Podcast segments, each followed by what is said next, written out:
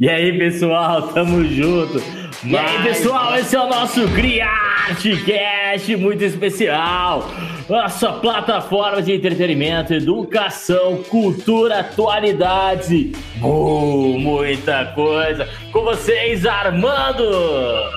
E aí, gente, tudo bem com vocês? Como estamos nessa quarentena, né? Sofrendo muito, desesperados, nervosos. Hoje nosso podcast é totalmente direcionado aos nossos queridos alunos, né? Principalmente o pessoal do terceiro, porque o nosso tema de hoje é sobre o Enem. O que vai ser desse Enem, né? Pós-pandemia? O que vamos fazer? E para isso acontecer, chamamos aí pessoas super especiais, nossos alunos do Colégio Criarte, a nossa querida Mel. Fala oi para o pessoal, Mel. Oi, e aí, galera? a Mel que tá acompanhando, a gente tá fazendo tudo à distância, naquele né? isolamento, o nervosismo de falar aqui. Galerinha, também temos com a gente o Ricardo Sorriso Fernandes. Fala um oi, Ricardo. E aí, galera, tudo bom? O sorriso é por minha conta, tá, gente? e também com a gente o sensacional, o polivalente, agora com várias entradas no cabelo, o seu Anderson Baré. Nem. E meia pandemia, que alguns alunos estão tendo maiores problemas. O Brasil, apesar de ser um país emergente, um país que está num grau de subdesenvolvimento relativamente bem, nós estamos como agora? Com distanciamento social, com ensino remoto emergencial e algumas escolas nem isso está tendo, né? Nós temos escolas particulares que funcionam muito bem, o acesso à internet, toda essa evolução, mas escolas públicas em alguns locais não estão tendo essa aula. Então, é um panorama que precisa ser pensado. Essa semana saiu uma lei no Senado, né? para liberar o atraso, né? Atrasar, modificar a data do Enem. E agora o Ministério da Educação quer que os alunos votem quanto será o tempo de atraso, 30, 60, 90 dias. É um panorama muito novo para a gente e é um paradigma de um país que é extremamente desigual, né? Onde a internet falta chegar aí aproximadamente 30% das casas e há um grande abismo entre as pessoas do nosso país. Mas ainda bem que a nossa campanha da, do Ministério da Educação disse uma frase muito bonita, que talvez fosse a melhor que tinha para a campanha, que ele fala: aproveite que você está em distanciamento social ou não está fazendo nada e estude de qualquer lugar e de qualquer forma. E falando em estudo, precisamos entender, né? Porque, na verdade, esse podcast, quem tem, tem que dar voz aos alunos, né? Vocês que estão aí nessa preparação, nesse desespero, é quem tem que falar. Né? E o Colégio Criarte sempre foi muito democrático nessa ideia em colocar vocês como liderança, como participadores e seres transformadores, tanto na vida de vocês como de todo mundo. Então eu queria saber aí com o nosso querido Ricardo, vulgo sorriso, como que ele está se preparando para esse Enem, mesmo sem saber que data que vai acontecer? Como que está acontecendo essa preparação para o Enem, para o vestibular, diante dessa pandemia, estando em casa? Como que tá, Ricardo? Bom, a minha rotina na semana é assim. Na parte da manhã, eu tenho aula das 8h40 ao meio-dia e 40. E à tarde, alguns dias, eu tenho aula, eu tenho aula. E aí, o que, que eu faço? De manhã eu assisto às aulas e à tarde eu faço resumo, é, releio o capítulo da aula, faço exercícios, é, faço redação quando eu preciso. E nesse meio tempo, o que sobra, porque sempre sobra coisa, porque às vezes bate aquela preguiçinha, é, dá um, um desânimo, aí eu faço no sábado e aí eu fecho a semana no sábado. E, e, como que você está conseguindo nessa rotina que você montou aí controlar a sua ansiedade, esse, né, controlar esse essa parte mental sua em casa poder se organizar nos estudos? Ó, eu faço assim. O meu dia ele termina às 6 horas. Se eu tiver acabado o que eu tive de aula no dia ou não, ele acaba às 6 horas obriga obrigatoriamente. E aí depois eu procuro fazer o que eu gosto de fazer. Então eu assisto uma série, eu jogo com os meus amigos, leio um livro, e é assim que eu desestresso. E o sábado é a mesma coisa. Eu começo 9 horas e termino 6 horas também, obrigatoriamente. E aí eu aproveito o resto do sábado e o domingo para fazer as coisas que eu gosto para não é, surtar. É, porque esse momento em casa, né? Sempre a gente tá bem que, né? No começo a gente vai se perder muito, né? Quando a gente começa a se organizar, e já é difícil para gente organizar, né? Os adolescentes organizarem já é bem complicado, já é uma coisa bem é, difícil, né? E agora entra esse negócio do conflito da data, com, com, entra com, com a ideia do, do problema dessa data, e eu queria ouvir aí da Mel, né? Em relação a isso, qual é a sua opinião sobre a alteração da data? Que data seria melhor, assim, para a gente? O que você espera que seja feito? É, eu fiquei muito feliz com, com o anúncio do MEC né, sobre o adiamento do Enem. É, considero isso uma, uma grande vitória dos estudantes. E só que tem, tem alguns pontos que, que eu ainda penso sobre isso, né? Porque essa notícia ela veio do ministro da Educação justamente por causa da pressão do público por causa da pressão dos estudantes.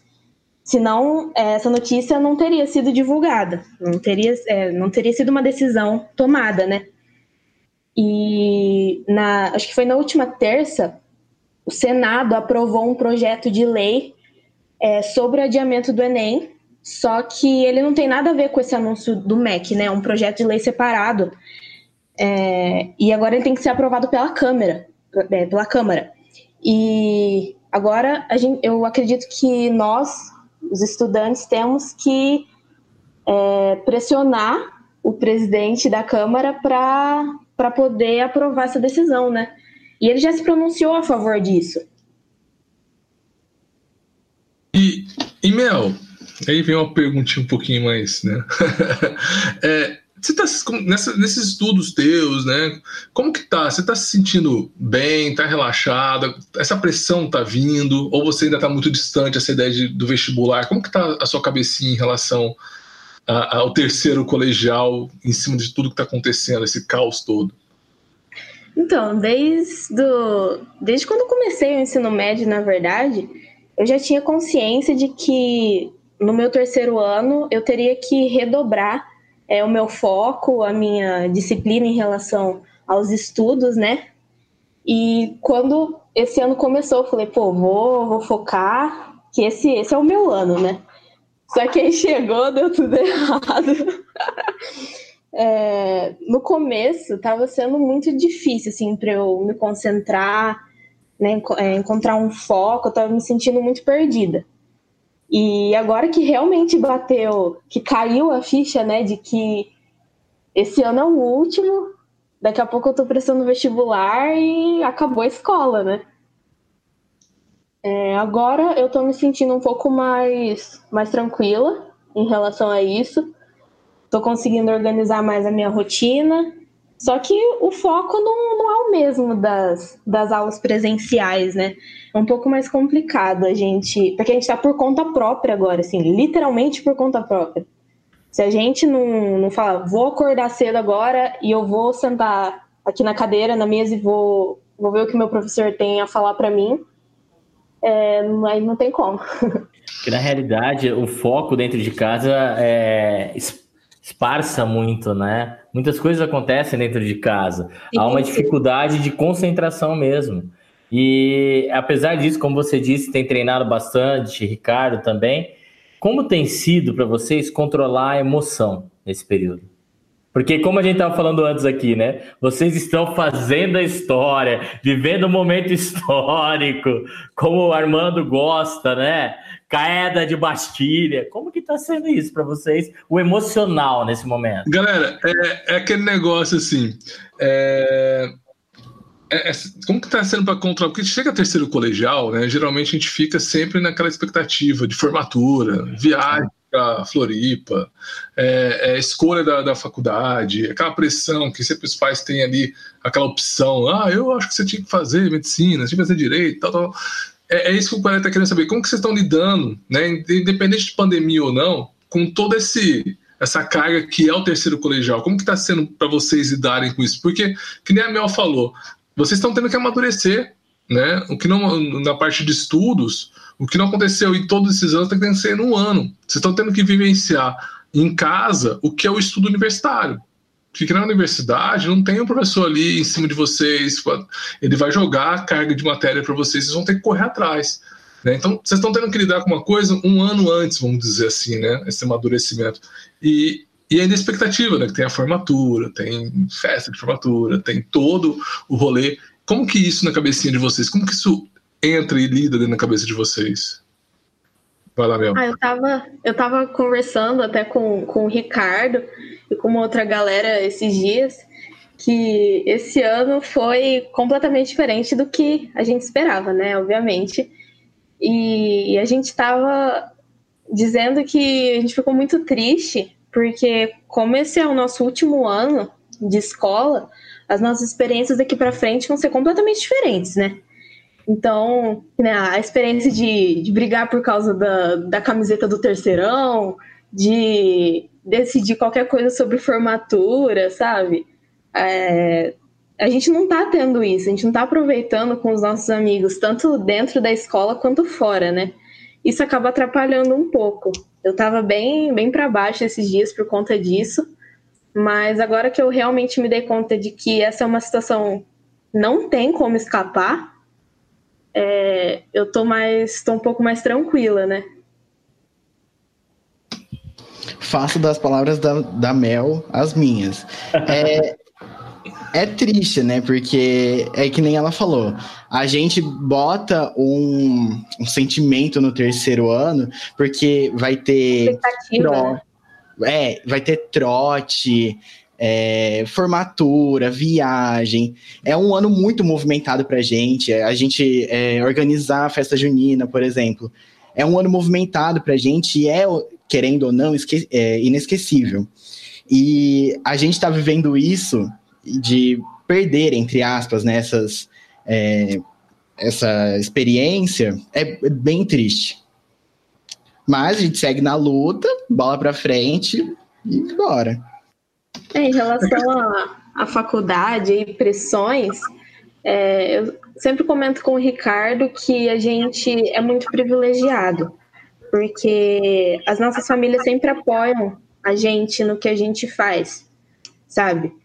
É, eu nunca, meus pais nunca chegaram para mim e falaram: Ó, oh, você, você tem que fazer, sei lá, direito, você tem que fazer medicina, porque é o, é o must, né? E, e, é legal, cara, eu te ouvir isso, que, por exemplo, para nós professores, que a gente não, né, eu tenho filho, mas meu filho é muito pequeno, né, a gente, né, eu, eu tenho, eu dou aula para esses dois, Baré, há muito tempo, né? A Mel eu peguei, dei aula para no sexto ano, o Ricardo foi no sétimo que eu peguei ele. Nossa. É, é, é, muito tempo, né? E aí você vai tendo aquele envolvimento que a gente falou no podcast passado, que é, é o transpassa naquela linha de só ser um professor, né? A gente começa a ser uma coisa, um, uma visão de um irmão mais velho, de um, um, pai postiço, né? A gente tem aquela preocupação toda. E eu sinto muito eh, né, que eles estejam passando por uma situação que é um momento mágico, né? Aquela pressão, aquele desespero, aquele choro. Eu costumo dizer no primeiro dia de aula para os terceiros colegiais que eles têm que começar o ano leve, né, não se desgastar, estudar, para não cansar, para chegar no final do ano eles conseguirem acompanhar aquela correria de final de ano. Tem os mais, a pressão, aguentar mentalmente aquilo tudo. E, e falo muito que nem o Ricardo falou que está fazendo, é, de sábado ter um momento de estudar, mas também buscar sempre uma coisa a mais, dar aquela relaxada, porque o cérebro cansa, né? E, e ver isso tudo acontecendo ao mesmo tempo e vendo o amadurecimento que essas crianças estão fazendo e todo o trabalho que nossos professores estão fazendo no ensino médio, no fundamental, buscando estruturar tudo isso, né? É, é sensacional. Né? A gente vê o, o retorno deles, eles estão dando aula, você vê que eles estão cansados, tem aquela carinha lá meio cansado, mas eles estão lá pegando, porque eles sabem que é o futuro deles. Por isso que eu fiz essa pergunta. E aí eu fico imaginando isso, que a grande polêmica do Enem desse ano é isso, que, você, que o Anderson falou no começo, essa desigualdade. Porque, graças a Deus, eles são privilegiados, estão numa escola particular, né? cada um sabe a luta que tem para chegar e poder estar ali naquele colégio, mas tem aquele negócio dos colégios que não estão passando por isso né? Que muitas vezes, né, o pai não tem a condição, tal, e a criança às vezes não tem um WhatsApp. Uh, o Enem esse ano teve o um negócio do Enem online, que hoje na, de manhã lá no Criarte a gente estava discutindo sobre isso no, nas aulas online, aquela dificuldade, tem um limite para as aulas, a prova online, né? E essa prova online, às vezes o cara se inscreveu sem querer, não tem o celular ou não tem internet para poder fazer essa prova, né? O cara tá lá, tem que estudar de onde for, como for, mas muitas vezes o cara não tem aquele, aquela tranquilidade que a Mel falou de privilegiado, de poder escolher o que ele quer, ela quer, de poder estar em casa, às vezes aí, fazendo o, o estudo dela né? De ter uma base familiar para ajudar ela, como do, do Ricardo, eu conheço a família do Ricardo. É isso que é o grande questionamento, né? Todos os alunos têm uma condição ótima de chegar a esse Enem e conseguir. Alguns é a porta de entrada do vestibular, a gente passou por isso, né? O Baré né, tem um, um cursinho é, gratuito dentro de uma ONG que ele faz parte, da Geração Futuro, e a gente passou por isso ano passado. Eu, eu ajudei na, na, parte de uma coordenação e dando aula de história do Baré. Sim. Tipo isso. As crianças, eles iam de sábado tendo aula, só quatro horas de aula no sábado. A única aula que tinha de cursinho de revisão, a gente teve aprovação. Porque eles têm competência, eles, são, eles têm um conhecimento, eles querem, né? E muitas vezes não tem esse acesso, não está tendo esse acesso nesse exato momento. Né? E por isso que é legal eu pedir para eles falarem esse negócio de como está a rotina deles, como estão se organizando, porque às vezes um, um, garoto escuta isso, às vezes ele não tem um acesso amplo de plataformas tal, mas ele escuta, ele vai pensar, assim, peraí, meninas, menina, o Mel e o Ricardo tá falando sobre isso, vou tentar me organizar isso no meu, do, meu, do que eu tenho aqui, né? Porque eu sei que o Estado também está provindo é, estudo para esses alunos, está tendo sendo feito aulas, está sendo feito, né? É que existe o grande disparate, o grande problema da, da educação, que a gente desigualdade social, que não é só o Brasil que tem isso, é o mundo inteiro que tem. Né? E eu fico muito, muito esperançoso que um dia isso há de mudar.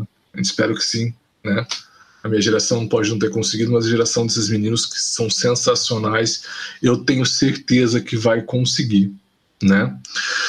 Galerinha, e pensando nesse negócio do Enem, é, vocês já meio que já bolaram um plano? Como que vocês estão meio que tentando imaginar em relação a curso? É, vocês vão usar o Enem como principal? Ele vai ser uma, uma coisa secundária? Como vocês estão imaginando a organização do Enem aí, pessoal? Ricardo? Opa, tá mutado.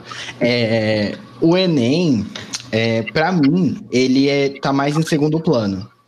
Eu vou fazer porque em uma das faculdades que eu, eu tô mirando, é, ele é porta de entrada. Então, ele tá em segundo plano. Porque essa faculdade, ela tem vestibular próprio, mas ele é muito importante. Sensacional. Mel? Então, para mim é a mesma coisa do Ricardo, né? Não é, não é a minha primeira opção. É, minha primeira opção seria a FUVEST, né, para entrar na USP. Porque o curso que eu quero, que é Publicidade e Propaganda, é, em São Paulo, que é onde eu quero estudar, é, a maioria das universidades que oferecem esse curso são particulares. Né? E, e, e o Enem seria uma forma de eu entrar em uma dessas particulares, com, com bolsa. E sensacional. É bom você dar essa dica, Mel, que às vezes a pessoa não tem condição ou, né, busca uma, uma alternativa mais. O Enem é uma porta de entrada. Tem, tem faculdades hoje, por exemplo, em Minas Gerais, estaduais, que não tem vestibular mais. É o Enem como porta de entrada. Né? Eu queria que, para a gente já ir terminando, o Baré falasse um pouquinho sobre a experiência que ele teve em relação ao Enem o ano passado com o, o cursinho do Geração Futuro. Cara, é, o Enem para nós foi na realidade, quando a gente começou foi meio uma loucura, né? Porque a gente não sabia o que ia acontecer, como iria acontecer e quem iria atingir. Tivemos muito apoio de colegas do colégio, né? Aquele colégio Criarte que nos ajudaram muito, né? Tô falando assim do Criarte porque o colégio também acabou nos ajudando. E nós tivemos algumas aprovações. Nós tivemos aprovação na Unesp, tivemos aprovação na FATEC, mas era um curso que tinha quatro horas por dia, quer dizer, por sábado, não era nem por dia, era somente aos sábados e uma vez por semana. E isso foi um resultado, um impacto, né? Mas esse ano está muito difícil por causa da plataforma online e de alguns alunos que, pasmem, em Rio Preto não têm acesso à internet. O acesso deles é apenas 4G, que isso é bem difícil e é um custo. Então, por isso que quando a gente falou um pouco desse panorama, né, de desigualdade social brasileira, alguns conseguem ainda ter acesso à internet, outros ainda não. Né? Apesar de nós estarmos numa cidade que é considerada uma das melhores do Brasil para se viver, há ainda uma desigualdade social. Há um problema social muito grande, há ainda um, um pico muito grande de desigualdade. Um problema é que esse ano nós não sabemos mais o que irá acontecer, se essa desigualdade, a tendência é aumentar, mas que o Enem, que é o que a gente tem citado, ele pode ser uma plataforma, poderia ser, poderia ser uma plataforma de equidade, né, de equiparar. Só que esse ano é, vai ser uma, acreditamos, né, que seja uma transpareça um pouco mais essa desigualdade social brasileira. E aí, irmão? E só para deixar claro, tá? Mesmo sendo uma vez por, por, por, semana, tivemos aprovação lá, tá? Sim. Você vê que aquele negócio que falam que a qualidade de ensino é muito diferencial, não, tem como buscar. Galerinha, para a gente terminar, eu sei que vocês estão cansados o dia inteiro de estudos. Eu queria pedir aí, né, um, tchau tchau de vocês, quero mandar um beijo para quem. E queria que vocês deixassem aí uma dica de alguma coisa, de uma leitura, pode ser alguma coisa relacionada ao vestibular, pode ser alguma coisa para o próprio relaxamento das pessoas, ou uma palavra de incentivo aí, tá bom? Ricardão? Olha, sempre que me pedirem para é, indicar um livro, eu vou indicar o meu Harry Potter, a saga inteira para para lazer. E para estudos, eu indico é, Mulher, Classe e Raça, Angela Davis. Ótimo, perfeito. E para uma frase aí, ou uma palavra para ajudar a galera é: vamos ter esperança, por favor, porque a gente vai conseguir esperar isso e a gente se vê neném. Uau! Nossa, sensacional. Por isso que eu falei, esses meninos são demais. Mel, tá. minha querida. Ah, já vou dar uma, uma indicação aqui que serve para estudos e para lazer também que é o álbum dos Racionais, Sobrevivendo no Inferno, que ele Sim. é leitura obrigatória da Unicamp, né? E além de ser completamente prazeroso escutar músicas, né? As músicas eles são incríveis. Já é uma forma de você estudar. Legal. E, galerinha, vocês querem mandar um beijo para quem? Para mamãe, papai? Um beijo para minha mãe, para meu pai, não sei, pra Xuxa. Isso aí, galera. Mel? Ah, eu queria mandar um abraço para toda a galera aí do, do Colégio Criarte, principalmente os nossos professores, né? Porque às vezes a gente passa muito tempo na escola. Eu, como não moro em Rio Preto, né, eu moro em outra cidade, é, acabo passando mais tempo na escola do que dentro da minha própria casa durante a semana, né? E aí, nessa época, tá, tá, tá fazendo bastante falta os professores para trocar uma ideia, conversar. Verdade. É isso, galera. Olha que pessoal sensacional que veio ajudar a gente nessa discussão desse tema, né? A timidez atrapalha um pouco, às vezes, o Ricardo ali fica um pouco travadão, mas vocês contribuíram demais para esse podcast. Eu quero agradecer muito, muito, muito. E queria dizer em nome dos professores que a gente é muito orgulhoso do que vocês são e do que vocês fazem, o que vocês podem fazer. A gente acredita muito em vocês em todos os nossos alunos tá?